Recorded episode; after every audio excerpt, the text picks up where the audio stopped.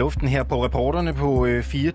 Øh, øh, Cecilie, vi fortsætter jo her til morgen vores tema om lovbrud og grove sagsbehandlingsfejl i børnesager i Langeland Kommune. Vi folder øh, nye cases ud, og vi forsøger også, eller det er allerede aftalt, vi henter politiske reaktioner fra de ansvarlige politikere i Langelands Kommune også øh, den her morgen. Det er noget af det, der er programmet i de næste to timers tid. Ja, men inden vi når dertil, øh, så skal vi jo også sige her på reporterne, at vi har bevæget os ind i øh, Ukraine-invasionens fjerde uge, og militæranalytikere i internationale, internationale medier har i weekenden påpeget, at den russiske offensiv øh, flere steder lader til decideret at være gået i stå.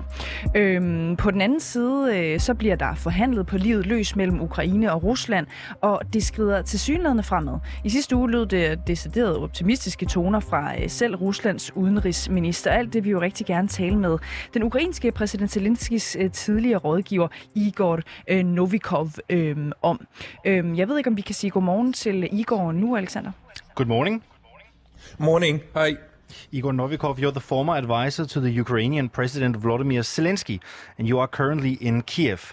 Uh, first of all, how is the situation right now in Kiev? Well, it's uh, taking a turn for the worse yesterday. We've had about three or four relatively quiet days. So we've had like one or two attacks a day, but usually the missiles would get shot down. Yesterday we had two strikes on Kiev, uh, one major one in the evening. They actually hit a shopping mall.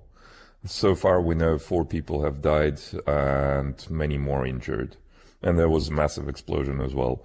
Plus overnight, I mean, obviously cities like Kharkiv and Mariupol were attacked in a major way. And probably the most worrying development at about 4.30 in the morning, uh, one of the uh, Russian shells actually hit an ammonia pipeline uh, north of northern Ukraine. So we've had an ammonia leak. leak. So, um, but that's been dealt with, and apparently there's no danger to the uh, civilian population at the moment. Mr. Novikov, I will just translate a bit for our listeners, uh, and then I'll get uh, back to you. Uh, det, som Igor Novikov uh, siger her, altså tidligere rådgiver uh, for uh, den ukrainske præsident Volodymyr Zelensky, det er, at det er blevet værre i går uh, situationen i Kiev efter nogle relativt stille dage. I løbet af natten, der er også Kharkiv og Mariupol blevet angrebet uh, voldsomt. Desuden så har russerne ramt en ammoniakrørledning, så der har været et ammoniakudslip i det nordlige Ukraine. Det er heldigvis øh, blevet øh, ordnet, øh, fortæller øh, Novikov øh, her øh, øh, til morgen. Øh, Novikov, the Russian military advances on the ground uh, do not seem to convincing at the moment, according to analysts. Uh, have the Russians given up on the whole invasion, or how do you see it right now? Well, uh, first of all, I mean, I wouldn't classify it as completely stalled. So what we're seeing in Kiev and northern Ukraine and western Ukraine uh, there's no major military activity there. But at the same time, I mean, Russia is trying to advance in the south and in the east and is having uh, medium success there. So I think, you know, the most decisive factor at the moment is Mariupol. If they can take Mariupol, that will um, make it more difficult for us to deal with the situation because they will free up some uh, military reserves to go and attack elsewhere. And that attack is likely to happen either in Kiev or Odessa. More likely Odessa. Det, der bliver sagt her, er øh, fra Novikov, øh, jeg vil ikke øh, sige, at russernes fremfærd er stoppet helt øh, sydpå og østpå. Der rykker russerne stadig frem med nogen succes. Hvis de kan tage Mariupol, så vil det blive sværere for os, fordi russerne får flere styrker, de kan bruge øh, andre steder i øh, landet, øh, bliver der øh, sagt her. Øh, Novikov, you are of course following the political situation very closely. Uh, how far apart apart would you say Russia and Ukraine are right now from some sort of understanding or a peace agreement? Well, you have to understand there's no ideology behind this war, so all the ideology has been made up. Uh, in effect, what we're dealing with here is uh, something in, in between uh, genocide and an armed robbery. So, uh, in that sense, you know, no ideological or political solution is possible. So I think, you know, we'll see a diplomatic solution only if Russia realizes that, you know, it, it cannot win milita- militarily and needs a break. That's the only likely solution to this. You are saying that the situation we're seeing right now is somewhere between genocide and armed robbery. Can you try to describe what you mean by that? Well, look, I mean, as far as genocide is concerned, uh, you know, we don't have exact figures, but in Mariupol alone, I would say, you know, civilian death count uh, will be in their high thousands. That's just one city out of many cities in Ukraine. So we're potentially looking at tens of thousands of people um, civilian and military personnel dead already in, in 25 days of fighting. So, and a lot of civilians are being killed indiscriminately. You know, city of Mariupol, cities like Akhtirka, Kharkiv, Sumy, uh, they've just been leveled to the ground. So, you know, it's literally a scorched earth policy for Russia. They don't want the people, they want the territory. That's the genocide part. As far as the uh, armed robbery is concerned, well, let me give you one example. Obviously, the Russian army is looting everything in its way. So, you know, they, they're stealing everything from livestock to cars and to like home appliances and everything and taking it back to Russia. But uh, a few days ago, Russia has actually stolen five ships loaded with grain out of one of our seaports. How do they know, do that? Uh, they they just use use their Russian tugs and just pulled the ships out of the, the city. It's in the city of Berdyansk, which has been captured. Det, der bliver sagt øh, her, er, at der ikke er nogen ideologi bag krigen. Det er noget, russerne har fundet på. Vi har at gøre med et folkemord eller et væbnet røveri. Eneste løsning er, at Rusland finder ud af, at de ikke kan vinde militært. Potentielt er der tale om 10.000 af dræbte. Øh, det er folkemordet, der bliver henvist til i det her øh, interview. Det er blandt mange civile, som er blevet slået ihjel. Øh, russerne de vil have Ukraine, men de er ligeglade med ukrainerne. Og de russiske soldater de stjæler alt, hvad de kan komme forbi, og de har for nylig stjålet fem skibe lastet med korn. Um, Igor uh, Novikov, Russia's foreign minister Sergei Lavrov recently spoke of the need for Ukraine to be a neutral player in this war. Uh, what do you think he means by that? Well, as I said, I personally am not a huge believer in any ideology coming out of Russia because, I mean, they initially claimed they're here to denazify Ukraine. I mean, let me remind you, we're a country with a Jewish president. And, you know, I personally, I'm a Russian speaker, so I was born in Eastern Ukraine. And I know Ukrainian, but in my everyday life and for work, I use Russian. And I have never, ever heard anyone complain about that. So, you know, there's no oppression, there's no repression. We're a very, uh, you know, uni- universal and humanitarian country in that sense. So uh, now they're claiming they want Ukraine to be neutral. The only neutrality that we were against was NATO, and the reason for NATO was, you know, we wanted to prevent exactly what we're seeing now. So Ukraine has no military interests, um, you know, advancing interests either to the east or to the west. All we want is just to be left alone. And this has been happening with Russia for eight years now. Let me remind you that in 2014 they've annexed a territory and started a bloody war in eastern Ukraine. Mm, og det, som vi hører her fra Igor, det er, at øh, personligt, som han siger, der tror han ikke på, at Rusland har nogen øh, ideologi bag det her. De taler om at øh, afnazificere øh, landet, som jo altså har en, en jødisk præsident, det ved vi allerede. Der er ingen øh, russisktalende ukrainer, der bliver undertrykt, siger han også, og han siger, at nu vil russerne have neutralitet, men at øh, ukrainerne har altså ingen interesse i andet end at slippe for russisk aggression. Um, how would the Ukrainian people feel, do you think, if Ukrainian neutrality uh, became a reality? Wouldn't they feel safer? Well, we definitely wouldn't we wouldn't feel safer with Russia, you know, as a neighbor, and we haven't felt safe for for years now. But at the same time, it all depends on the guarantees that we get, because we got guarantees under Budapest Memorandum in 1994 and gave up, you know, the world's I think third largest nuclear arsenal that we had. Uh, but at the same time, like, look, those guarantees weren't even worth the paper they were on. So definitely at the moment, you know, the only acceptable kind of guarantee scenario for Ukraine would be for major Western powers to actively, you know, guarantee our security in case, in case anything bad happens. So, you know, if uh, we get attacked again, if there is peace, which I at the moment don't believe in, but if there is peace based on neutrality, if we uh, get guarantees from the countries like you know the United Kingdom, the United States, you know uh, Turkey, and so on and so forth, guarantees of providing us with weapons within 24 hours, with troops and closing our skies within 24 hours. I mean.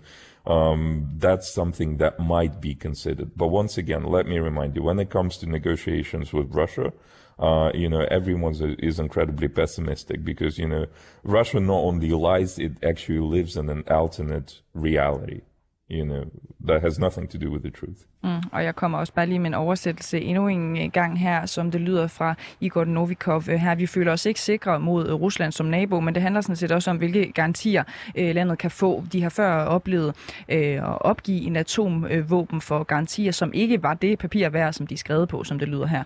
Men hvis øh, vi kan få øh, troværdige garantier fra Vesten, eksempelvis USA, Storbritannien og Tyrkiet, så kan de måske overveje det. Men når det handler om at forhandle med Rusland, så er alle pessimistiske, og russerne lyver, og lever i en øh, parallel virkelighed. Øhm, um, President Zelensky has asked for the US to create a no-fly zone over Ukraine to stop the killings of civilians, and he has the support from several NATO countries. But that would also mean NATO interfering more uh, in the conflict. Are you not afraid that a no-fly zone will escalate the situation uh, further? Well, uh, look, I mean, I've heard that argument before, and let me counter it with this argument. If you pay attention to what's being said domestically in Russia and what policies are being enacted now, um, I have really serious doubts that Putin will stop in Ukraine. I mean, he claims his main enemy is not even Ukraine. I mean, he denies his right to, you know, to be people in, in his reality. So he claims his main enemy is the collective West. So, you know, I, I think the only, uh, any provocation, any escalation here is a non sequitur. P- Putin is a person who, if he wants to escalate, he doesn't need an excuse for that. You know, he attacked us in an unprovoked manner. So there was no justification for this war. He just decided to do so. So I, I don't think that would lead to an escalation if Putin doesn't want an escalation. And if he wants an escalation, I mean, it doesn't matter whether you close the skies or not. You know, he will attack somewhere someday. You know, it will just happen. You have to accept that fact. Mm. But aren't you afraid? You know, there's a risk always, I, I tend to say with Putin. Aren't you afraid that a no fly zone could possibly escalate the situation further? Well, no, no, because like, look, uh, the only thing the no-fly zone will create is uh, lower, you know, our civilian casualties, which are, let me remind you, in the thousands, and that's, you know, that's an optimistic estimate. So, uh, you know, we've been threatened, you know, indirectly by Russia with chemical attacks, and you know they're even talking about using tactical nuclear weapons. So you know Ukrainians aren't afraid of you know any escalation at the moment because you know it's coming anyway, most likely. But if we close the skies over Ukraine, it will prevent two things. First of all, it will prevent this conflict from spreading, so Ukrainian army will be more effective in containing Putin. So, you know, it lowers the risk for the eastern bloc of the NATO countries. And also, and more importantly for Ukraine, and I'm sorry if it sounds selfish, it will prevent unnecessary civilian casualties. Because at the moment, you know, most of civilian casualties come from, you know, air bombardments, whether with missiles or, you know, indiscriminate bombings using airplanes. Mm. Igor Novikov, former advisor to the president of Ukraine, uh, Volodymyr Zelensky, uh, thank you so much for being with us this morning. And maybe we should just uh, take a quick translation, Alexander. Yeah, but before we leave you here, Mr. Novikov, can I ask you a quick question? Sure. Do you still have any sort of contact with Vladimir Zelensky? Yeah, we all communicate. That's as far as I can go in terms of security. Okay. Uh, I know uh, you cannot. Everyone is in touch, both former and current. Mm-hmm. Uh, what is he? Uh, I, I, know, of course, there are th- things you cannot say, but what have you been talking about lately?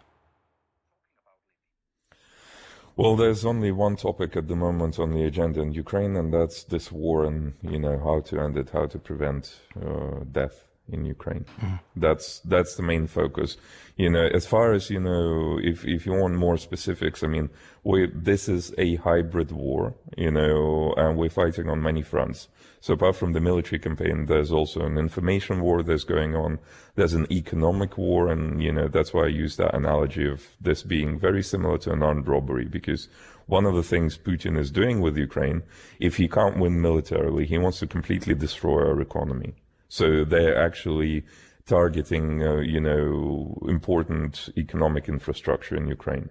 And just- so um, there are many there are many fronts of this war, and obviously everyone is coordinating to kind of to be as effective defensive, defensively as we can be. Uh, here in the end, can you tell us, uh, the Danish listeners, how is President Zelensky feeling right now? Well, um, you know, you'd have to ask him because, but, but, you know, if I had to judge, I would say obviously he's incredibly tired, but at the same time defiant. Thank you very much, uh, Igor Novikov, for joining us this morning. Uh, Igor Novikov, uh, tidligere rådgiver, uh, Cecilie, mm. for Vladimir Zelensky, han er stadig uh, i kontakt med Zelensky, siger han. Der er selvfølgelig grænser for, uh, hvad han kan referere i forhold til, hvad de har talt om. Det handler om sikkerheden. Ja. Men uh, Zelensky uh, har jo selvfølgelig kun én ting uh, i sit hoved. Det er situationen i uh, Ukraine, og er uh, naturligvis også, som uh, øh, Novokov siger her, øh, træt mm. af situationen. Ikke? Øh, det er der jo ikke noget at øh, sige øh, til. Så talte vi også lige øh, med Igor øh, Novikov her om, om den øh, no-fly-zone. Der skylder måske også lige lytteren en, ja. en kort øh, oversættelse, fordi det han siger, øh, det er sådan set bare, at det som en no-fly-zone kan, det er, at det vil kunne nedsætte antallet af civile øh, tab, og derfor er de sådan set ikke bange for, at en no-fly-zone vil eskalere situationen, fordi alle tror, at Putin vil eskalere situationen uanset hvad. Vi fortsætter her til morgen vores tema om lovbrud og grove sagsbehandlingsfejl i børnesager i Langeland Kommune. Her til morgen der kan vi nemlig fortælle, at Langeland Kommune har begået embedsmisbrug i en tvangsanbringelsessag. Det vurderer en advokat, som vi skal tale med senere her øh, på morgenen. Kommunen har lavet fiktive noter i en børnesag, og så har borgmester Tony Hansen fra SF i en mail til sagens forurettede erkendt en række alvorlige fejl og lovbrud i en tvangsanbringelsessag. I en fire sider lang fortrolig mail til barnets mor, vi kalder hende Christina Nielsen, erkender borgmesteren flere lovbrud, som for eksempel, at en omtalt børnesamtale aldrig har fundet sted, på trods af, at den står i en øh, journal. At der er videregivet fortrolige oplysninger om øh, tvangsanbringelsessagen til en udefrakommende, det er brud på GDPR-lovgivningen, og at forvaltningsloven flere gange er overtrådt. Og afslutningsvis står der i mailen, at Langeland Kommune skal med baggrund i det gennemgåede beklage forløbet. Vores reporter Anna Heidorn har talt med Christina Nielsen om sagens forløb, og hvorfor hun vælger at stå frem nu. Øh, Christina Nielsen er som sagt ikke hendes rigtige navn, fordi hun gerne vil forblive anonym, men her på redaktionen, der kender vi til hendes identitet. Hvordan startede denne her sag? Jamen, det var faktisk ret simpelt. Det var mig og min mand, der egentlig havde øh, lidt kritik af skolens pædagogik og skolepolitikken generelt, som vi ytrede i et skriv til daværende øh, klasselærer. Og det endte så ud i, at vi halvanden måned efter blev kontaktet af, af skolelederen med, at øh, hun havde lavet det som en dialogbaseret underretning, og vi skulle deltage i et møde på skolen, hvor der så var en øh, sagsbehandler med for kommunen.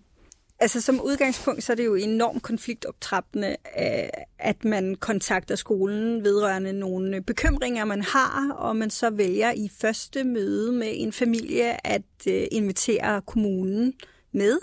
Det synes vi i hvert fald var en, en mærkværdig håndtering.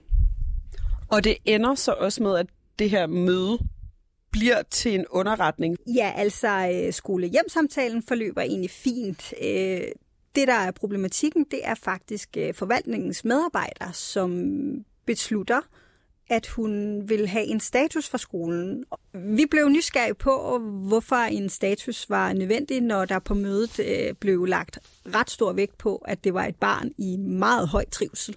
Så det undrede os jo selvfølgelig, at en status kunne være aktuel. Øh, og det beskrev vi jo selvfølgelig i, til mødet, at vi kunne ikke forstå, hvorfor at øh, der skulle laves det. Hvad skulle grundlaget for det så være? Øh, det er så blevet efterfølgende censureret ud af referater, men, øh, men det var egentlig det, der var udgangspunkt i, at den her sagsbehandler så går hjem på forvaltningen og åbenbart fandt det bekymrende, at vi ikke ville have foretaget den her status, når der ikke var noget grundlag for det.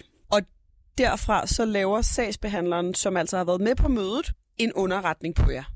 Som udgangspunkt ja, men øh, den underretning er aldrig blevet begrundet med noget, hverken fagligt, og der har aldrig været en bekymring, og det har egentlig været hele humlen i sagen, det er, at der var jo ikke nogen bekymring. Men alligevel har man kunnet oprette en sag på baggrund af den her underretning, selvom at den ikke på nogen måde har været begrundet. Du har været tilbageholdende med at stå frem. Hvorfor vælger du at stå frem nu? Jeg følger jo også med medierne, og det har jeg jo gjort i lang tid, og jeg har egentlig hele tiden været ret afklaret med, at jeg vil holde mig i baggrunden. Den 30. december sidste år, der udkom en artikel, hvor Tony udtaler, at øh, borgmesteren, at nu vil øh, han øh, iværksætte et taskforce, taskforce-forløb, og det er jo rigtig fint. Det blev jeg virkelig glad for, men så blev jeg bekymret over, at han skriver, at grunden til det, det er simpelthen, fordi han oplever, at der er en miskommunikation mellem borgere og sagsbehandlere. Og udtaler i den her artikel, at der er store kompetencer hos medarbejderne, så det er i hvert fald ikke der, der skal sættes ind. Når jeg nu har den her erfaring i bagagen med, med vores konkrete sag, så, så blev jeg enormt bekymret, fordi at jeg følte, det var en ansvarsfraskrivelse af, hvad der i virkeligheden foregår. Vores sag er jo rent konkret helt fra start fiktiv. Selve grundlaget for sagen er fiktiv, og det, der arbejdes videre på, er fiktivt. Det vil sige, at der er blevet skrevet ting ind i i vores barns journal, hvor der for eksempel er sat en børnesamtale ind på udløbelsesdatoen fire måneder efter den her såkaldte underretning, og en, en status af samme dag. Det, der er forunderligt i det her, det er, at hverken den børnesamtale eller den status er udført. Men det står i journalen, at det er. Og som udgangspunkt, så er det jo så det, der er blevet brugt som grundlag for at gå videre med sagen. Hvad synes du er det mest graverende ved den her sag i din optik? Først og fremmest så bekymrer det mig meget, at man som sagsbehandler er fuldstændig ansvarsfri det vil sige, uanset hvad du laver af lovbrud, eller hvad du laver af sagsbehandlingsfejl, jamen, så er du ikke ansvarlig. Altså, du har ikke noget personligt ansvar, selvom at du faktisk bryder loven. Så jeg mener jo, at når man begår de her lovbrud, og nu kan jeg jo ikke sige det helt konkret, men føles som bevidst lovbrud, i hvert fald lige i vores henseende her, der mener jeg jo så, at det skal have en konsekvens. Selvfølgelig skal det have en konsekvens. Det går ud over andre mennesker, at man sidder og vælger ud i, hvilke lov man har lyst til at overholde eller ej, og man er faktisk fuldstændig ligeglad med, hvilke konsekvenser det har for de mennesker, det går ud over. Det her forløb, din sag, den er jo i og for sig afsluttet, i hvert fald den sag, der vedrører dit barn. Sagen er jo baserende på den måde, at den lige nu ligger på Tony Hansen, borgmesterens bord fordi at du har valgt at gå videre med, med, øh, med en klage til ombudsmanden. Hvorfor har du valgt at gå videre med det her? Hvor meget har det fyldt for dig? Det har fyldt utrolig meget, mest fordi det var øh, i det er meget en afmagt, hvor man sidder, og man kan faktisk hverken gøre fra eller til. Øh, det er lidt ligesom om, at der er lavet et facit, og så skal man bare have sagsbehandlingen til at passe ind i det her facit. Hvad vil du gerne give videre, hvis jeg taler med Tony Hansen om, om den her sag? Det, der bekymrer mig, det er, at når jeg sender en mail til Tony, så er det sådan set ikke Tony, der forholder sig til det. Det får sørme en tur mere ned omkring familieafdelingen, hvor de endnu en gang kan få lov til at forholde sig til det, jeg har forsøgt at få dem til at forholde sig til mange gange før. Så jeg kan godt forstå andre forældre, hvis de giver op i processen, fordi den er sej og det er nærmest umuligt at komme igennem med noget konkret. Øh, de samme mennesker får simpelthen lov til at blive ved med at behandle samme problematik. Jeg synes, det er ærgerligt, at man ikke vil forholde sig til de fejl og de lovbrud, man laver. Når man så sidder og tænker på de andre forældre, der sidder med tunge sager, så kan jeg godt forstå, at det er meget frustrerende.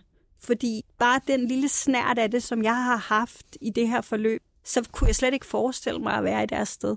Hvilke konsekvenser har det haft for din og din families tillid til forvaltning eller til myndighederne generelt? Jamen altså, jeg vil sige, der er ikke nogen tillid, øh, og jeg vil også mene, at de selv burde, når de kigger på vores sag i hvert fald, må, må få den oplevelse, at det må være, det må være virkelig, virkelig pinligt. Som sagt, så kan vi her på reporterne i dag afsløre, at Langelands borgmester øh, Tony Hansen har været bevidst om lovbrud og fiktive sagsakter i en børnesag i kommunen.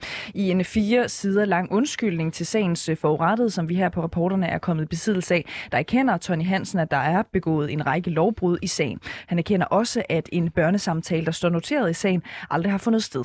Jeg håber, at vi kan sige godmorgen nu til øh, jurist hos Stage Advokater, Janette Gørt. Kan du høre mig?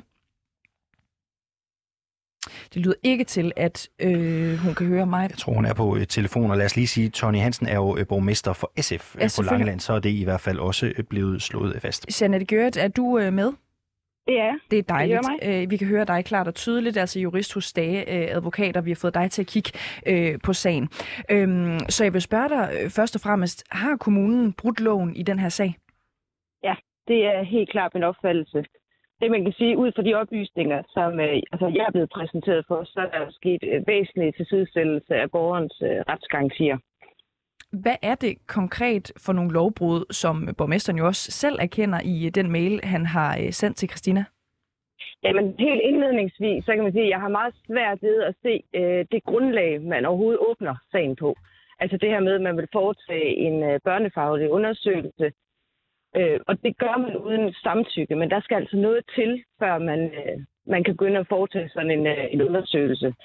Derfra, så sker der så, øh, når man så har ligesom truffet den her beslutning, så sker der bare en, øh, en række fejl og en tilsidesættelse af yderligere retsgarantier efterfølgende. Hvordan kommer det til udtryk helt specifikt? Jamen helt specifikt, så har, øh, så har borgeren ikke fået en, øh, en afgørelse, inden man træffer den her afgørelse. Man bliver ikke øh, partshørt i, øh, i forhold til sagen. Det er i hvert fald ud fra de oplysninger, som jeg er blevet øh, præsenteret Mm. for. Så kan jeg også konstatere, at der fremgår af sagsakterne, at der skulle være afholdt en børnesamtale, så jeg kan forstå, at aldrig nogensinde har, øh, har fundet sted. Godt. Øhm, du mener, at der kan være tale om embedsmisbrug i den her sag. Øhm, hvordan ser du det i, i, i de øh, dokumentationsakter, som du er blevet øh, forholdt? Ja, altså det man kan sige, det kan jo ikke være en... Øh, man kan jo ikke komme til at skrive, at man har afholdt en børnesamtale, når man vildt ikke har afholdt den. Så hvis det er korrekt, at man indfører det i sagsakterne, jamen så er det min opfattelse, at vi er ude i embedsmisbrug. Man vil opnå et mål, øh, nærmest koste, hvad det, hvad det koste vil, og så indfører man deciderede forkerte oplysninger i, øh, i sagsakterne for at holde sagen åben. Mm. Det er efter min helt klare opfattelse. Så, Så du mener, at øh, øh, at det her er sket bevidst, og det er dermed er embedsmisbrug. Jeg tænker bare på, kan det ikke godt være, at man har begået øh, en fejl, og måske har troet, at man har holdt den her samtale, og så ja, havde man ikke lige gjort det alligevel? det er jo ikke noget, man kan komme til. Man positivt aktivt skriver, at vi har afholdt en børnesamtale. Ved vidne, man ikke har. Jeg har meget svært ved at forestille mig en situation, hvor man kan komme til at skrive det. Øh, ja. Det, øh, jeg har svært ved at forestille mig den, øh, den situation, at man skulle kunne misforstå øh, lige præcis noget så væsentligt som afholdelse af en børnesamtale. Det vil man vide, om man har været ude og afholde den. Hvad er straffen, hvis man begår embedsmisbrug i en sag som, som den her? Altså, det er en fængselsstraf, eller hvad, hvad er egentlig konsekvenserne ved sådan noget? Altså, man kan sige, øh, når man værer sig ind i øh, man kan sige, strafbestemmelsen, det er jo lige fra bøde op til øh, fængsel. Den spænder jo vidt, man kan sige, i forhold til, øh, til strafloven. Så hvis man vurderer, at den her øh, sag eller det embedsmisbrug, der er blevet begået, er øh, groft nok, så kan man potentielt komme i fængsel. Ja, altså det, øh, det kan man sige, øh, strafloven øh, åbner jo op for det. Det er der jo mulighed for, hvis det er groft nok. Du kalder jeg- jo... Ja, undskyld, endelig fortsæt. Nå, det er jo bare fordi, jeg siger, men, men hvis man går ind og sådan ser på, øh, på man til sidesætter sådan noget, øh, så kan jeg se, at tidligere sager, at det har enten været døde eller en eller anden betinget. Men det skal jeg simpelthen ikke gøre mig klog nok på i, Mm. øh, ja, i den her sag. Øhm, tror du, der vil være fængselsstraf at hente i den her? Det, det er svært for mig at svare på. Okay. Øhm, jeg ved jo, du kalder den her sag for en skandale. Altså, hvor grov er den egentlig i din optik? Jamen, øh, altså, så min opfattelse, så, øh, så er det meget groft, øh, det som der er sket. Også fordi, man kan jo sige, det er jo et myndighedsovergreb. Man har jo ikke haft lovhjemmel til at åbne sagen til en, øh, til en start. Øhm, så altså, efter min opfattelse, så er det meget, meget groft. Undskyld, hvad sagde du til sidst der? Øh, Altså, det, det er min opfattelse, at vi sidder med en sag, der, er- der er meget grov. Også fordi man har slet ikke haft mulighed for at åbne, øh, man kan sige, sagen til en, øh, til en start. Når man så gør det alligevel, øh, ja, uagtet at der ikke er noget grundlag, jamen så er vi ude i, at, øh, altså, at myndighederne bare går ind over borgernes liv, uden egentlig at have et hjemmelsgrundlag til det. Og det er groft. Det er jo, øh, det er jo meget indgribende. Så du mener, at i virkeligheden var der slet ikke grundlag for at åbne den her sag. Når man så har åbnet den, så har man endda også øh, valgt at begå embedsmisbrug og blandt andet fungere øh, samtaler, som ikke har fundet sted. Jeg, jeg, bliver bare, jeg bliver bare nysgerrig på, altså, hvad skulle motivet være for at, at fingere øh, information, øh, møder, som ikke engang er blevet øh, holdt i virkeligheden? Altså, hvorfor skulle man gøre det? Altså, jeg kan jo se i helt den konkrete sag, der er det jo sådan, når man åbner en sag, så er der nogle frister for, øh, hvor langt myndighederne har til at handle i. Og helt specifikt i denne her sag, der kan vi se, der rammer man lige nøjagtigt fristen, altså fire måneder, og det er ligesom for at holde sagen i på, og for at kunne retfærdiggøre, at den fortsat øh, er åben. Siger du med det her, at, at du øh, mistænker, at man for ligesom at dække sig ind, sørge for, at man ikke har begået fejl, ja, så begår man øh, det her ja, myndighedsovergreb? Ja, altså for at, at kunne retfærdiggøre, at sagen fortsat skal være åben, så er det jo derfor, at man har lagt den her børnesamtale ind, for ellers så skulle sagen jo igen have været lukket. Okay. Selvom, vi, selvom de ikke kunne i virkeligheden have åbnet den til en, til en start. Okay. Øhm, du er advokat på flere tvangsanbringelsessager i Langeland Kommune. Hvilke lighedstræk er der mellem den her sag og så de andre, du sidder med? Jamen, det lighedstræk, vi kan se, det er det her med, at man, øh, man tilsidesætter borgernes øh, retsgarantier. Det gør man helt systematisk. Der bliver foretaget en masse fejl, manglende partøring, øh, øh, forkerte oplysninger, der kommer ind i sagsmaterialet. Og det gør jo, at når man får sager fra Langeland øh, Kommune, jamen fremadrettet, vi vil jo ikke kunne stole på det sagsmateriale, som der, øh, som der bliver forelagt os. Derfor så skal vi jo også være ekstra påpasselige, når vi får de her sager.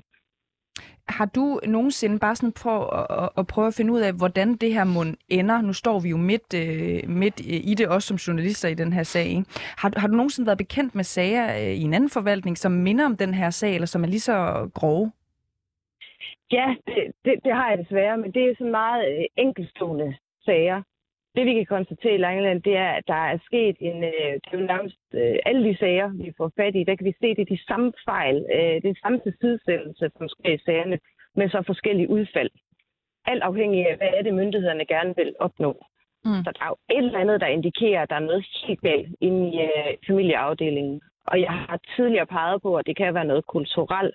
Altså det er måden, man ser på, øh, på de her familier på. Det, der er jo noget, der ligesom fortæller mig, at man, øh, at, at man bevidst tilsidesætter man kan sige, lovgivningen for at opnå øh, det resultat, man gerne vil. Når du siger, at det kan være noget kulturelt, hvad mener du så? Jamen, det er hele måden, man arbejder, øh, altså familieafdelingen arbejder med øh, de her familier på, eller den indgangsvinkel, som de har til, til de her familier. Det skulle jo gerne være et samarbejde. Det er jo ret indgribende afgørelser, men det, som jeg kan konstatere i de sager, som jeg også sidder med, og hvor jeg er med til de her partøringsmøder, det er, at forvaltningen, de har sådan en... Øh, altså, de, de stiller sig nærmest som deciderede modparter. Øh, de er meget konfliktoptrappende i deres øh, retorik. Janette øh, Gøret, øh, tusind tak, fordi du havde tid til at være med os øh, her til morgen, og også lige fordi du havde øh, tid til at, at kigge på sagen. Du er jurist hos øh, Stage Advokater. Øh, det er endnu ikke lykkedes, Alexander, at få øh, borgmester Tony Hansen til at medvirke i et øh, interview på baggrund af travlhed. Han øh, vendte dog tilbage søndag aften og lovede et interview, som vi selvfølgelig vil bringe lige så snart vi har mulighed øh, for det. Og senere så skal vi tale med næstformanden i børne- og ungeudvalget, der har ansvar for tvangsfjernelserne i Langeland Kommune, for at høre, hvad han mener om de gentagende lovbrud af forvaltningen.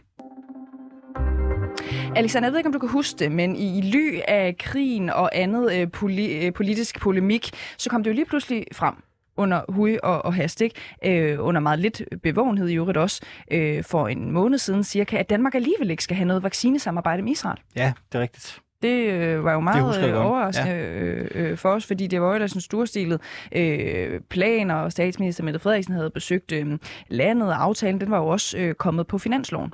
Mm. Ret omfattende øh, aftale, som Østrig i øvrigt også øh, var med i.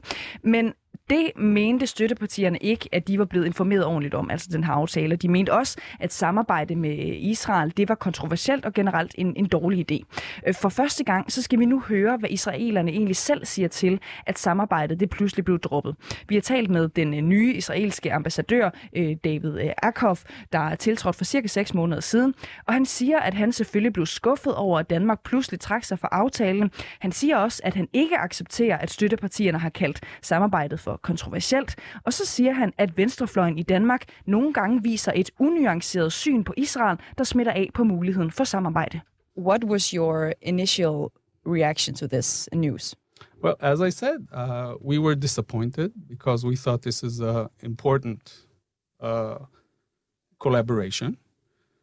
But of course, you know, every government is, uh, you know, has its own considerations. It had its considerations a year ago, and it has its considerations now. Um, and uh, sometimes you have to understand that, even if you think, even if you're disappointed and you think that this is a very good idea and could have been continued. Mm. Did you ask them to elaborate the, the reasons for this decision? Well, they they announced it exactly in the way it was announced in the official uh, in the official announcement by the minister, mm. And uh, this was, uh, I guess, the explanation of of why. So it was exactly the same as it was announced. The government's supporters in parliament have called uh, the collaboration with Israel controversial. Um, how do you feel about that term? I don't accept it. I don't think it's controversial in any way. I think both Denmark, Israel, and Austria are very similar countries. They are advanced countries, they are democratic countries.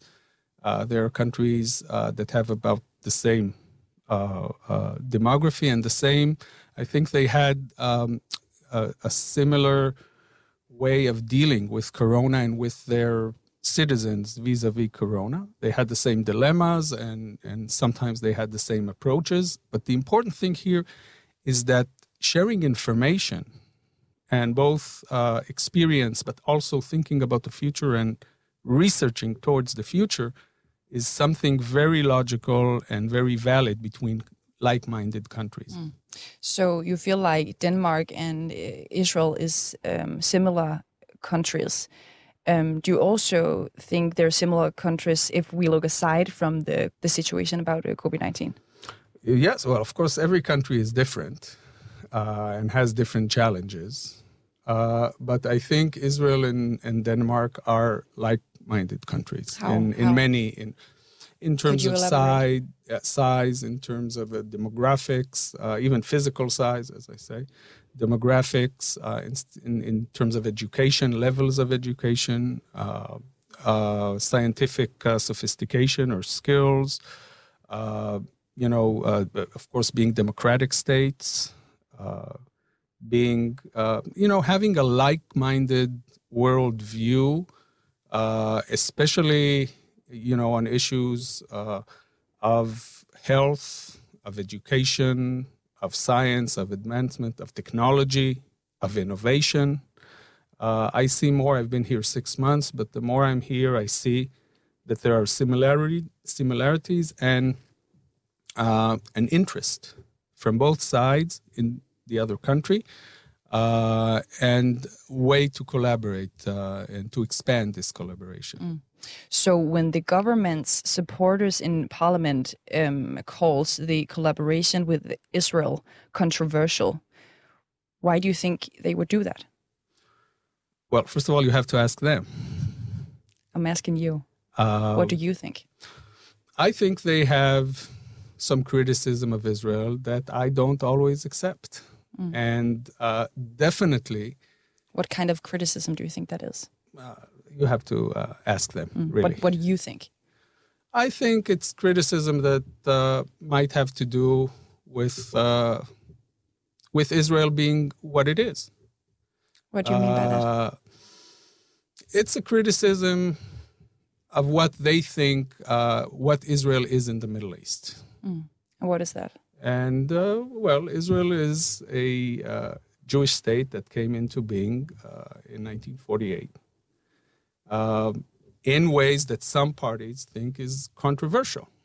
Mm. Uh, we, of course, know the, the history, and uh, we understand that, uh, you know, that there were uh, there was a war of independence in Israel, but uh, you know there was a war that was uh, uh was uh, Israel had no choice but to fight it, uh, and then came into a independent democratic country. Some people have issues with that, and they throw it on other areas, like cooperation in science.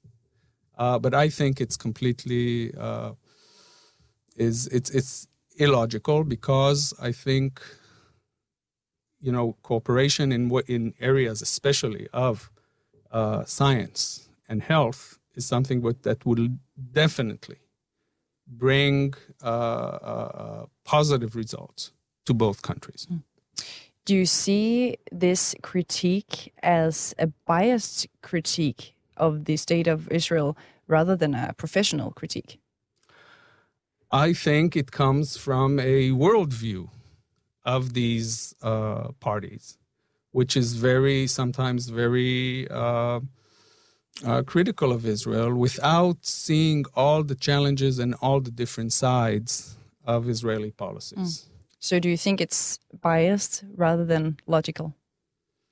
Well, you know, it's a political view. I, you know, everybody's entitled to his political view. I just don't uh, you know, agree with these views. Mm.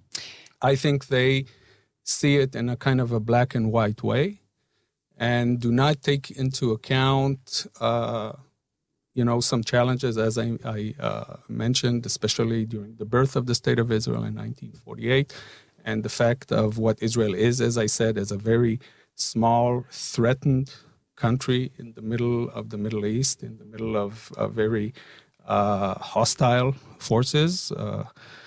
Uh, it used to be we didn't have any peace agreements in the beginning. Uh, when I was talking 1948, when Israel came into being, we were at war with all the countries around us. today, we still have some very hostile forces around us. I think the, the major one today is uh, uh, Iran. Israel is in a very special and threatened situation in the Middle East and it has many challenges in terms of uh, security and defense. And I think some people are not taking into account the you know the whole story as we say it you know the whole um, uh, you know the different aspects uh, that challenge Israel. Do you think that the left wing in Denmark is too critical of Israel? Uh, it's critical, and we of course uh, you know are countering and trying to bring our uh, you know our view uh, as i said you know people are entitled to their views but i would expect that uh, usually they will always do their homework and try to be to understand you know all of the considerations the depth of history to understand different perspective and not to look at a situation usually from a certain uh, uh, limited perspective that makes them uh, sometimes very critical and one sided. So, could you say that maybe the left wing in Denmark didn't do their homework? Um, I, I don't know what they took into account. You know, I, as I said, you know, a political stance is something that, you know, people have. I have no way of understanding what the you know uh, inside motivation for that political stance is, and how much uh, you know homework and how depth of knowledge uh, you have. But when you deal only from one perspective, at least in the way you say it and and criticize, uh, then you know I think it's lacking a a wider view and wider consideration. That's that's what I can say. So, as you know uh, better than most, probably, uh, diplomacy is a matter of trust between uh, parties. How has this uh, specific situation affected the trust between Israel and Denmark, do you think? Um, I think this is only a small part of a very, very wide uh, collaboration in many areas. uh, between Israel and Denmark. So, as I said, even though uh, we are disappointed in the decision, uh, but uh, there are many, many other areas that we, con- you know, continue to collaborate. As was said in the uh, announcement of the Minister uh, of Science, uh, Denmark will continue to collaborate in in other areas of science, and of course, many other areas beyond science, um, with Israel and with Austria. And for instance, in there is an innovation office uh, of Denmark in Tel Aviv. I think it's one of only uh, eight or so uh, in the world, which means that there's a lot of interest and a lot of logic of uh, uh, you know of of going both ways in collaboration on innovation and technology in general, and this will continue. So so I think uh, there's, you know, it shouldn't affect the other areas. We we looked this, uh, at this as a you know specific decision, mm. but on the rest of the uh, other many areas of collaboration, things are going as they did. How can that be? Because as long as there's criticism and critical views on Israel from the left wing parties in Denmark, how would future collaborations um, be a reality? I think uh, this uh, has been going on for some years, and uh, I think in most cases the collaboration can happen, even though there might be some criticism. So th- that that is the fact. I think the uh, the issue here is is one specific issue that is really a small part of the whole picture. Uh, the rest of the picture is that things have been going on for many years, even during times that there was criticism from left wing uh, parties, and it did continue. You said before that this is an ongoing process. Um, do you mean in health or in the um, COVID 19 area, in research, or how do you mean? Uh, yeah, well, some of it, as I said, was during the pandemic and sharing information, but some of it so is much wider. An ongoing process. Does the Danish government agree with that? Well the danish government is part of it. If you know if we're talking ministry of health to a ministry of health it's part of the government. Mm. and of course that is needed. And i think uh, and i think the government of denmark is of course uh, also part of it. So did the government in denmark um, tell you that well this is an ongoing process we will talk more later? No they they told us that specifically only on that uh, issue, and that's very specific collaboration. Because of the reasons noted. Uh, they are uh, you, you know, they are not funding it. But all the other things are continuing and hopefully probably will expand. Mm. What is going to happen to the research collaboration uh, now? Israel and Austria are continuing with this uh, with this effort, and uh, we'll try to find uh, a substitute third country. who, who are you looking at? Which well, countries? Probably. Well, I, I I can't say specific names, and it's still in the process. But uh, it will be the same characteristics that I mentioned in the beginning of of like-minded countries that uh, you know started to begin with a talk between them to share information. Thank you so much for doing this uh, interview. Thank you very much. Ja, så let kan det gøres, ikke? Det kan det øh, i hvert fald. Vi har jo kontaktet statsministeren og udenrigsministeren. Ingen af dem de ønsker at kommentere på ambassadørens udtalelser. I stedet så henviser de til uddannelses- og forskningsminister Jesper Petersen, og han har sendt et skriftligt øh, citat. Øh, der står blandt andet, både Israel og Østrig er generelt stærke spillere inden for sundhedsforskning, og det vi vil undersøge alle muligheder for at stille Danmark og befolkningen bedst muligt i kampen mod covid-19, ønskede regeringen at starte et forskningssamarbejde om pandemiberedskab, ligesom vi engagerede os i andre internationale forskning forskningssamarbejder. Øh, Emil Winkler, du er med i studiet nu, politiske redaktør her på kanalen. Godmorgen. Godmorgen. Øh, hvad er det egentlig, Jesper Petersen han siger i øh, det her citat, som jeg læste lidt op fra? Jamen altså, han siger jo, at øh, han, han prøver jo ligesom at stryge Israel med hårene og sige, jamen der er masser af god luft mellem Israel og Danmark. Og øh, så, så siger han, at øh, han siger faktisk også øh, nede, øh, lidt længere nede i citatet, øh, det prøver jeg lige at læse op, han mm. siger, mm. i dag øh, står vi heldigvis et andet sted, end vi gjorde for et år siden, og det er øh, og det er på baggrund af, at Folketinget ikke kunne bakke op om det konkrete samarbejde, at vi har indstillet dialogen med Østrig og Israel. Og øh, det er jo faktisk ret interessant, fordi her der kaster han bolden over på øh, Folketinget, og i, altså, det tror jeg, vi skal læse som i særlig grad på støttepartierne, mm. fordi støttepartierne var rasende over det her samarbejde. Så han padler i virkeligheden lidt i det her citat, eller hvordan vil du beskrive det? Ja, jeg synes, han, han, han padler en del, ja. Lad os lige prøve at gå tilbage til begyndelsen. Øh, hvordan startede det her øh, lidt kontroversielle samarbejde egentlig? Jamen altså, vi skal jo tilbage til, til helt starten af covid-19-pandemien. Øh, øhm, og, og det, der jo sker øh, i den forbindelse, det er, at Israel får en masse, får adgang til en masse vacciner og får egentlig vaccineret deres deres befolkning ret hurtigt, og det bliver Mette Frederiksen ret inspireret af, og hun rejser så til Israel og står sammen med Netanyahu og, og den øh, østriske kansler på daværende tidspunkt, Sebastian Kurz. Øhm, og så gik det ellers slag i slag derfra, og man finder ud af, at man vil lave det her forskningssamarbejde. Men øh, partierne var noget skeptiske omkring det. Ja, hvordan reagerer de forskellige partier på det her? Altså de borgerlige, de kalder det jo et stort mediestunt, og det gør venstrefløjen egentlig også. Men venstrefløjen er virkelig kritiske over for det her samarbejde, fordi det er jo ikke nogen hemmelighed, at øh, især i enhedslisten er man kritiske over for Israel, øh, grundet den øh, konflikt, der er øh, i de besatte områder ved øh, Palæstina. Og øh, så kunne vi jo øh, konstatere, at der på finansloven var sat penge af til netop det her samarbejde mellem Danmark, Østrig og Israel. 122 millioner over de næste 10 år. Enhedslisten havde stemt for finansloven, men opdagede jo så senere, hvad pengene skulle gå til. Øh, ganske kort, hvordan reagerede enhedslisten? Jamen, de blev rasende. Altså, de følte sig snydt, de mm. følte sig ført bag lyset. De havde skrevet under på en finanslovsaftale, hvor der skulle indgå nogle penge til noget forskningssamarbejde. De sagde, at de ikke havde fået at vide, hvad de penge egentlig skulle gå til. De troede, de skulle udmyndtes senere, øh, og troede, at det var øh, noget generel forskning omkring vaccine. Så de, og var det en øh, legitim kritik, eller har de bare ikke læst sig ordentligt i sagen?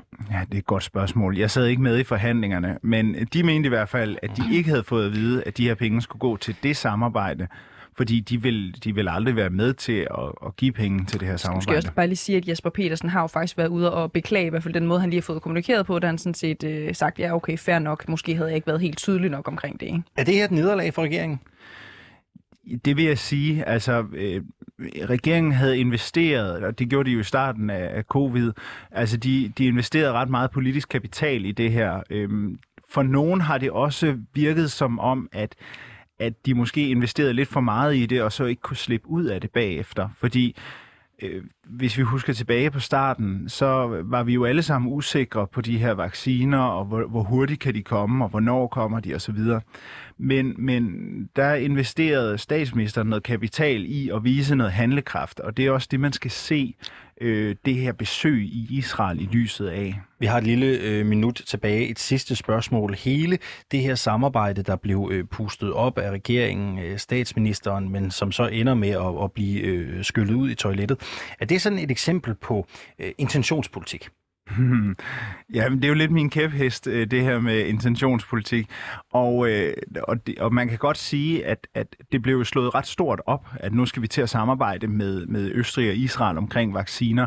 Flere eksperter påpegede også, at, at Jamen, altså, de har jo ikke, altså, de producerer jo ikke vacciner. Altså, så, så hvad er det egentlig, samarbejdet skal gå ud på?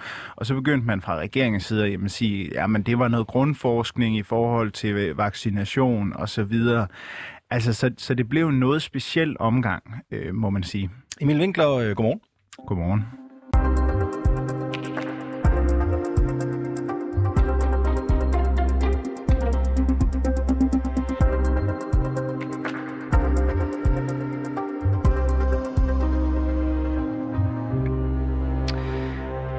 Du lytter stadigvæk til reporterne her på 24-7. Mit navn det er Cecilie Lange. Og jeg hedder Alexander Vils Lorentzen, og vi starter med at gå tilbage til de opsigtsvækkende sager om øh, muligt embedsmisbrug, andre lovbrud og grove fejl i tvangsanbringelser i Langeland Kommune. For som vi tidligere på morgenen kunne fortælle her på reporterne, så har SF's borgmester på Langeland, Tony Hansen, i en fortrolig mail indrømmet en række lovbrud i en konkret sag, hvor et barn er blevet tvangsfjernet fra sin mor. Nu kan vi sige uh, godmorgen og velkommen til dig, Peter Hansen. Godmorgen. Godmorgen. Du er næstformand i børne- og ungeudvalget. Du sidder fra Venstre i Langeland Kommune. Øh, når en tvangsanbringelsesag er færdigbehandlet af en sagsbehandler i kommunen, så bliver den sendt til børne- og ungeudvalget, hvor du øh, sidder. Og det er så jer, øh, der træffer den endelige afgørelse om, hvorvidt et barn skal tvangsanbringes fra sine forældre eller ej. Borgmester Tony Hansen fra SF, han indrømmer, at loven er blevet brudt i forbindelse med en tvangsanbringelsesag. For eksempel ved at omtale en børnesag samtale, som aldrig har fundet sted. Øh, hvad er din reaktion på det? Jamen, øh, min reaktion er, at hvis det er tilfældet, så er det jo ganske uhyggeligt. Øh, men indtil nu har jeg ikke set nogen beviser for det, og jeg er ikke inde i den enkelte sag. Der er jo flere øh, eksperter her på 24-7-rapporterne, som siger, at øh, der er tale om mange øh, afgørelser, mange trin i de her sager, som er øh, decideret øh, lovbrud, øh, også her øh, til morgen. Øh, hvad tænker du om det, når så mange øh, eksperter samstemmigt siger, at der er noget øh, i jeres behandling af de her børnesager i Langeland Kommune, som er øh, øh, på kant med loven?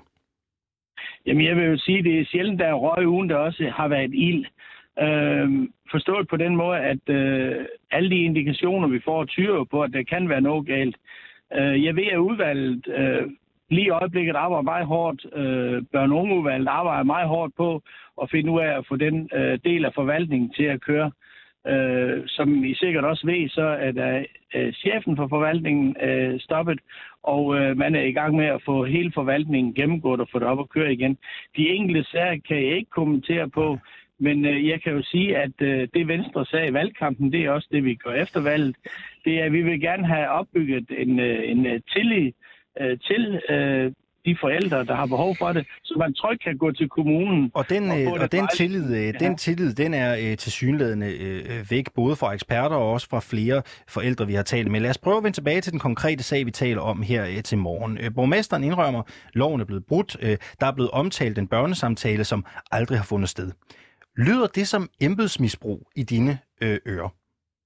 Det lyder som noget, der er ikke ret godt, og som der skal rettes op på. Lyder det som embedsmisbrug? Øh, det vil jeg ikke udtale mig om, for jeg kender ikke til den konkrete sag. Jeg har ikke været inde i den konkrete sag. Øh, jeg har nyvalgt her per 1. januar, og har endnu ikke øh, deltaget i det første børne- og ungeudvalgsmøde, da jeg har været øh, fraværende til de to møder, der har været, og der har været en supplant inde i stedet for mig. Hvordan har du det egentlig med, at du har været fraværende til de her møder, når der til synligheden er så meget, der halter? Jamen, øh, jeg har det da rigtig skidt med det, men, men der har været nogle grunde, der har gjort, at jeg ikke har haft mulighed for at deltage.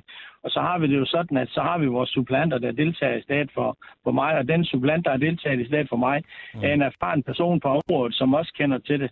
Så det er jeg helt tryg ved. I det her konkrete tilfælde, der er der jo tale om samtaler, øh, der aldrig er fundet sted, som lige pludselig bliver øh, opdigtet. Synes du, det lyder som embedsmisbrug? hvis, hvis det, du siger, er tilfældet, så er der selvfølgelig nogen, der har misbrugt magt og gjort nogle ting, som absolut ikke bør gøres, og det bør rettes. Men som jeg siger til dig, jeg er ikke inde i den konkrete sag. Jeg har ikke været inde og dykke ned i og set, hvad er der i den pågældende sag. Det lyder, øh, det lyder som et, et ja, i hvert fald det tætteste på et ja, vi kan komme. Øh, prøv at høre her, øh, Peter. Øh, prøv lige at høre her en gang, øh, Peter Hansen. Hvad er det, du tror, der er galt i Langeland Kommune med de her sager? Jamen, jeg tror, der, der trænger til at, at få set på nogle ting på nye øjne, med nye øjne, og måske få ændret uh, den måde, man, man kører forvaltningen på. Jeg ved, at, at uh, der arbejdes meget, meget kraftigt, uh, især fra udvalgsformand Søren Ramsing, sige på at få komme til bunds i det her, og få skabt en forvaltning, uh, som kan komme til at fungere, og som uh, er tilfredsstillende for borgerne, og et sted, hvor borgerne trygt kan henvende sig og bede om hjælp. Og altså, det må ikke være et sted, hvor man skal frygte for at gå hen, øh, for så tror man, at ens barn bliver fjernet. Det, det er ikke den rigtige indgang. Her på reporterne, der har vi gennemgået et par sager, som eksperter mener indeholder grove fejl og lovbrud i selve sagsbehandlingen. Jeg nævner et par eksempler. Øh, I sagen, vi nævnte for et øjeblik siden, der bliver der videregivet fortrolige oplysninger til en udefrakommende. Det er brud på GDPR-lovgivningen. I sagen om Sandy Birkholm, som vi øh, talte om i sidste uge, øh, der blev der udladt relevante dokumenter, da sagen bliver overdraget til jer. Øh, I de manglede dokumenter, der beskrives øh, Sandy Birkholm blandt andet som en kompetent og øh, kærlig mor. Øh, der bliver i Sandys sag også omtalt en partøring, hun angiveligt skulle have deltaget i, men som hun aldrig har været med til. I begge sager, der har det udvalg, du sidder i, besluttet, at børnene skulle tvangsfjernes. Hvordan har du det med det? Det har jeg det, hvis det du siger er rigtigt, så har jeg det rigtig skidt med det. Og øh, det synes jeg, at det er noget, det vi er nødt til at gå tilbage og, og kigge op i. Jeg tror, vi øh, bliver nødt til at lade forvaltningen gå nogle af de sager, der, der, der har været, igennem en gang til at se det med nye øjne. Hvor mange sager derfor... mener du, I skal gå igennem igen i Langeland Kommune for at sikre jer, at retningslinjerne er blevet overholdt? Det har jeg ingen fornemmelse af, fordi jeg ved ikke antallet af sager, hvor mange der har været. Nej, men hvor langt er du som politiker og næstformand i udvalget villig til at gå tilbage og kigge på sager? For der er jo noget, der tyder på, at der er et problem med behandlingen i øh, forvaltningen og i udvalget. Jamen, jeg er indstillet på, at vi skal så langt tilbage, som det er nødvendigt. Altså, så længe man kan finde fejl bagudrettet, så skal de selvfølgelig rettes. Og der skal ikke være nogen begrænsning på, hvor meget man går ind og kigger på. Hvis der er begået fejl, skal de rettes, og vi skal så langt tilbage, som det er nødvendigt. Og mener du også, at der er nogle af de her sager, der eventuelt skal gå om? Hvis, det, hvis der er sket, sket fejl, skal de selvfølgelig gå om. Mener du, når man ser på de øh, lovbrud, de fejl, der er blevet begået i de her børnesager i Langeland Kommune, at man kan have tillid til kommunen? Hvis det er tilfældet, at der er begået lovbrug, så kan man selvfølgelig ikke have tillid til kommunen. Og det, den tillid, den skal rettes op, for selvfølgelig skal borgerne have tillid til kommunen. Ellers så, så er vi ude, hvor det ikke hører, hører hjemme. Hvilke konsekvenser synes du, det her skal have? Jamen, øh, det skal have de konsekvenser, at hvis der er nogen, der har, har lavet noget ulovligt eller, eller, eller lavet fejl, så skal de selvfølgelig stå, stå på mål for det. Øh, og lige nu er vi jo i den situation, at, at lederen af, af hele afdelingen har sagt op, og vi skal finde en ny leder, så må ikke, at det er startskud til at, at gøre tingene på en anden måde. Har lederen sagt op, eller er lederen blevet fyret? Lederen har sagt op. Okay. Er der flere, der øh, skal fjernes fra øh, forvaltningen, hvis det viser sig, at der er øh, flere graverende fejl? Det kan jeg ikke udtale mig om. Det er administrationen, der har ansvaret for det. Mm-hmm. Okay. Hvad kan du som politiker i dit udvalg gøre for at sikre, at afgørelserne fremadrettet sker på et oplyst grundlag? Jeg kan jo være med til at sørge for, at vi har de bilag, og at de bilag, vi har, de er korrekte, så vi har det rigtige beslutningsgrundlag. Og så kan jeg jo rent politisk være med til at sætte nogle retningslinjer for, hvordan vi gerne vil have, at øh, forvaltningen skal køre. Øh, så så den, det, det er den måde, vi har politisk. Jeg skal simpelthen lige spørge for en sikkerheds skyld. Er det den nuværende leder, Lone Bjergård, som har sagt sin stilling op? Nej, det er lederen for afdelingen, har sagt sin stilling op. Okay, så det er ikke Lone Bjergård, der har sagt op? Nej. Nej, okay. Øhm, du siger jo i det her interviews, i det her interview, at I vil gå tilbage og kigge på nogle af de her sager med nye øjne. Øh, at der er et problem med behandlingen, der er tale om lovbrud, hvad vil du helt konkret gøre for at få det sat i værk? Du sidder jo på en vigtig post som næstformand i udvalget. Jamen nu, nu skal du huske, vi sidder jo kun med selve de sager, der er til afgørelse. Mm. Forvaltningen hører under øh, børne- og ungeudvalget eller børneskoleudvalget, så det, der, vi skal lige have det skilt af, hvad det er, vi sidder og snakker om. Selve forvaltningen og de sager, der skal gennemgås, det er jo noget, der ligger under børne- og skoleudvalget. Øh, og det vi ser med i børn- og ungevalg, det er kun de konkrete øh, sager med... Jo, jo, men du, du er jo venstremand. Du er jo venstremand i ja. kommunen, ikke? Så du har jo også en stemme at skulle have sagt i forhold til, hvad der skal ske. Hvad vil du gøre, og du og dit parti, for at få styr på de her Jamen, ting? vi vil, vi vil kæmpe for at få en forvaltning op at køre, hvor at folk trygt kan henvende sig, og hvor der sker en korrekt sagsbehandling. Og det tror jeg, alle kommunalbestyrelsens 15 medlemmer er interesseret i. Set i lyset af de oplysninger, du er blevet fremlagt, de historier, vi har lavet øh, den forgangne uge her på kanalen, bliver der så tvangsfjernet for mange børn i Langeland Kommune? Det kan jeg ikke udtale mig om, fordi at jeg kender ikke de konkrete sager, og jeg kender ikke afgørelserne. Men set på, på landsgennemsnittet, så ligger vi jo meget højt, og det kunne jo godt være, at der måske øh, har været en, en, en lidt for hård linje, men det kan vi ikke tage stilling til, før vi får gennemgået de sager og set, hvad det er. Mm-hmm. Øhm, Peter Hansen, øh, hvad med den øh, politiske øh, ledelse? Det er jo borgmesteren, der har det øverste ansvar øh, for øh, kommunens øh, drift, ikke? Og han øh, har jo været ude og sige, at øh, der er sket nogle graverende fejl. Det beklager han i øh, den sag, vi omtaler her øh, til morgen. Øh, hvordan ser din tillid egentlig ud til borgmesteren? Jo, men øh, borgmesteren har jo forsøgt at, at den taskforce gruppe ind, øh, og det er jo selvfølgelig også nu borgmesterens øh, øverste ansvar, da han øh, er den øverste leder i kommunen, så er det jo også hans ansvar at få øh, ansat nogle personer, som kan øh, løse de problemer her.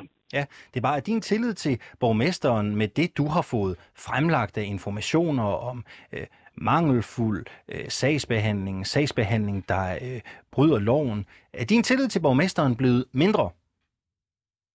Nej, det synes jeg ikke, den er endnu. Øh, fordi jeg, kan ikke, øh, jeg har ikke nogen beviser for, at, at øh, borgmesteren er, er skyldig i noget af det, der er sket. Øh, borgmesteren kan jo ikke reagere, før han, han øh, får informationerne udefra. Så jeg kan ikke sige, at jeg har mistet tilliden. Øh, det kan jeg ikke. Men borgmesteren har jo angiveligt kendt, kendt til det, ikke?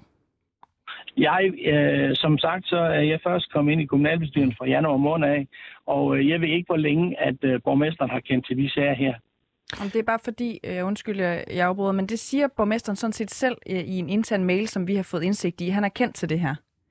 Så kan du stole på en borgmester, som er kendt til det her, øh, uden at gribe ind? Jamen, øh, jeg øh, ved ikke, hvor længe at øh, han har kendt til det her. Er det noget, han har kendt til længe, øh, så skulle han selvfølgelig have grebet ind. Det er en øh, mail tidligere. fra november 2021, det her. Ja. Kan, kan øh, du, med den information, du har nu, vi er i øhm, kontakt med tre forskellige forældre, hvor eksp- flere eksperter forklarer til os, at deres børn er blevet fjernet uretmæssigt, øh, og der er begået flere lovbrud. Det har borgmesteren i hvert fald i et konkret tilfælde kendt til siden november 2021. Kan du stole på borgmesteren med den viden? Øh, borgmesteren har jo også reageret på det ved at sætte den taskforce-gruppe ind, Taskforce-gruppen øh, skal ikke gennemgå gamle sager. Øh, det har borgmesteren selv sagt. Øh, ja. Så med den form for handling, kan du så stole på borgmesteren? Har du tillid til ham? Jamen, jeg har, jeg har tillid til borgmesteren. Øh, det har jeg. Det, øh, jeg er nødt til at stole på, at de ting, han gør, det, det er korrekt. Så selvom borgmesteren har kendt til fejl siden november 2021, øh, fejl som øh, er resulteret i lovbrud, så har du og Venstre stadigvæk tillid til borgmester Tony Hansen fra SF?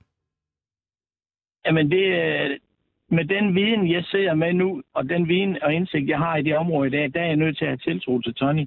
Uh, vi arbejder selvfølgelig alle sammen på højtryk for at komme dybere ind i det her, Øh, men, men vi er nødt til at have tillid til hinanden, og det er den eneste måde, vi kan løse problemerne på. Borgmesteren han har jo sagt, at den taskforce-gruppe, der er nedsat, som sagt ikke skal gennemgå gamle sager. Det siger borgmesteren. Øh, du siger, at I skal tilbage og kigge på øh, tidligere afgørelser. Mener du, i modsætning til borgmesteren, at de gamle sager skal gennemgås?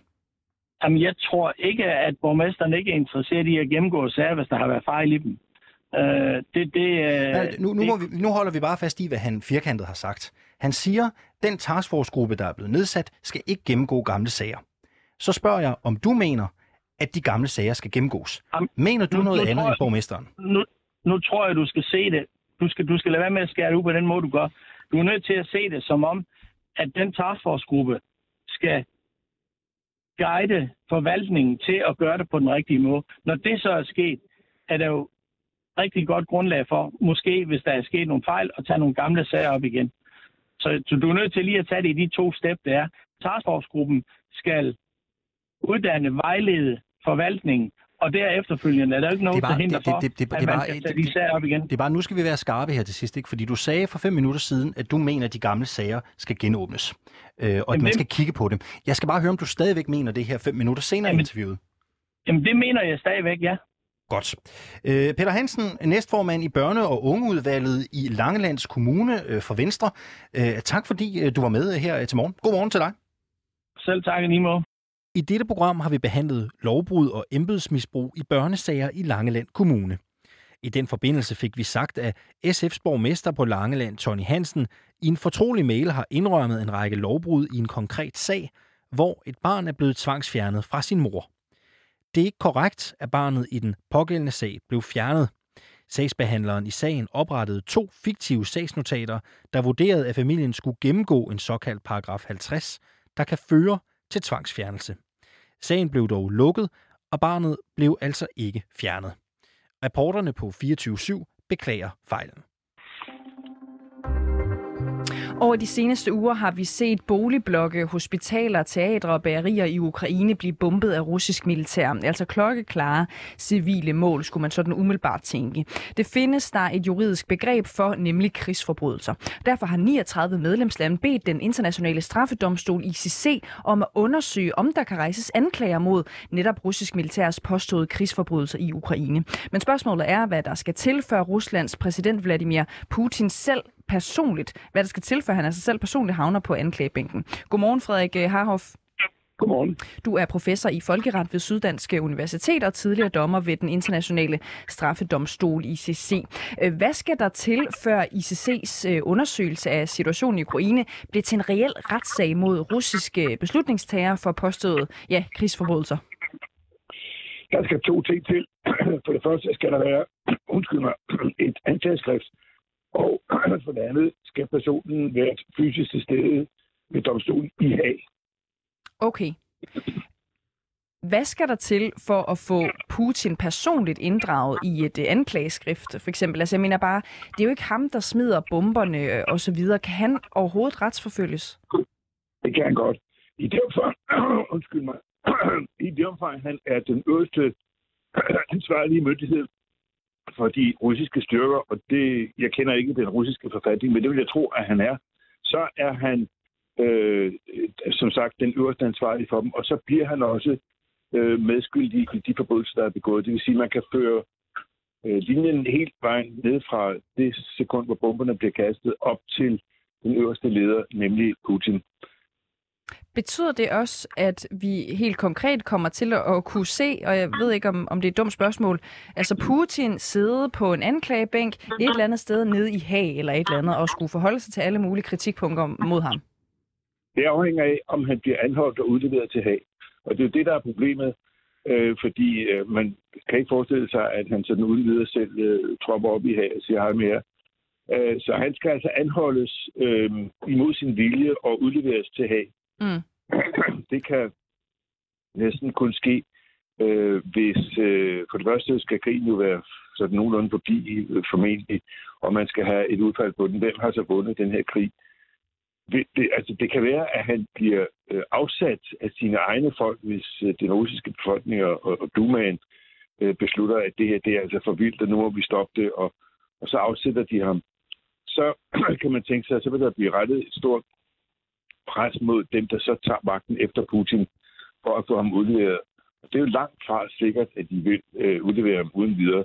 Så der skal der så øh, økonomisk diplomati til for at, øh, at øh, lave tilbud til den nye russiske regering, der er så tiltrækkende, at de ender med at gå med på at, øh, at udlevere ham til Haag. Mm. Det vil være en, en, en kombination af dels uh, trusler om, at hvis ikke I udleverer ham, så fortsætter vi sanktionerne, og, og, og det er kun hvis I udleverer ham, så vil vi hæve i hvert fald nogle af sanktionerne, og måske vil vi øh, stille med et klækkeligt økonomisk øh, tilskud til, til genopbygningen af, af Ukraine, eller et eller andet mm. i den stil. Så hvis vi bare lige går, går videre med det her, øh, ja, lad os bare kalde det et tankeeksperiment. Lad os sige, at han bliver afsat, og, og, og Dumaen øh, er med på det hele, og han skal øh, fremsættes, øh, stilles for retten i, i Haag for eksempel. Øh, hvilken type af beviser skal anklagerne øh, have i hænderne, helt fysisk, altså for at Putin personligt kan ende øh, som anklaget i en sag om krigsforbrydelser? De skal have beviser, der er troværdige, der er relevante, og som har bevisværdi. Det er de tre kriterier, vi normalt sætter for, for beviser. Det kan være alt muligt fra øh, satellitfotos øh, til vidneudsagn, til dokumenter, man kommer i besiddelse af, til øh, øh telefonaflytninger, både lovlige og ulovlige telefonaflytninger, øh, øh, udskrifter af taler, som han har holdt, øh, øh, uddrag af videooptagelser og fjernsynsudsendelser. Alt muligt kan indgå som bevis, bare det har den øh, bevisvægt, at det siger noget om den tiltaltes skyld, og i øvrigt er troværdigt og ikke forfalsket. Mm. Men vi ved jo samtidig, at der cirkulerer falsk bevismateriale, kunne man kalde det, på sociale medier, der, der skaber tvivl om, hvor mange angreb på civile, øhm, der rent faktisk har været, og så videre, så videre. Det er jo en, en krig øh, om, øh, om et narrativ også, og om, øh, om, om sandt og falsk, må vi også bare erkende efterhånden. Ikke? Hvor, hvordan sikrer man sig imod falsk øh, bevisførelse eller øh, øh, falske informationer? Det gør man ved at sikre, at Øh, et bevis, man står med, for eksempel om, at det var russiske fly, der bombede en bestemt bygning, hvis det, øh, øh, øh, hvis det bestrides af, af forsvaret af Putin, øh, så må anklagemyndigheden jo så bevise, at det var russiske fly. Det kan man jo gøre på forskellige måder, for eksempel satellitfotos, eller hvis der er nogen, der har optaget foto, altså en video af, af, af nedslaget. Det kan være vidner, øh, man, man kan kalde ind, som har så, at det var russiske fly, og øh, øh, så vil man normalt gøre det, at man indkalder flere uafhængige vidner i, i, det håb, at de siger det samme alle sammen. Altså, det, det er svært, men det er ikke umuligt. Og så er det klart, så skal man jo også have en anklagemyndighed med dygtige efterforskere, der selv øh, kan, hvad skal man sige, øh, ah, hurtigt kan finde ud af, om det her nu er rigtigt, eller om det er forkert, altså om det er forfalskt eller ej. Det er en, en dygtig kriminalbetjent, øh, kriminalassistent, kan godt øh, have et nogenlunde sikkert greb om, hvad der holder og hvad der ikke holder. Mm. Men, men, men det er svært. Helt kort, øh, vi har 20 sekunder, Frederik øh, Harhoff. Du er selv øh, tidligere dommer i ICC. Øh, men det du ved nu, vurderer du selv, at der er tale om en krigsforbrydelsessituation i Ukraine lige nu? Det vil jeg klart mene. Øh, jeg har selvfølgelig ikke adgang til alt det bevismateriale, der allerede er indsamlet og fortsat vil blive indsamlet. Men der er ingen tvivl om, at forsætlige angreb på civile og civile bygninger er lodret i strid med den humanitære folkeret, altså krigsretten. Frederik Harhoff, professor i folkeret ved Syddansk Universitet og tidligere dommer ved den internationale strafdomstole ICC. Tak fordi du var med her til morgen. Det var alt, vi havde på øh, programmet for reporterne i dag. Husk, du kan finde alle afsnit af reporterne der, hvor du normalt finder din podcast.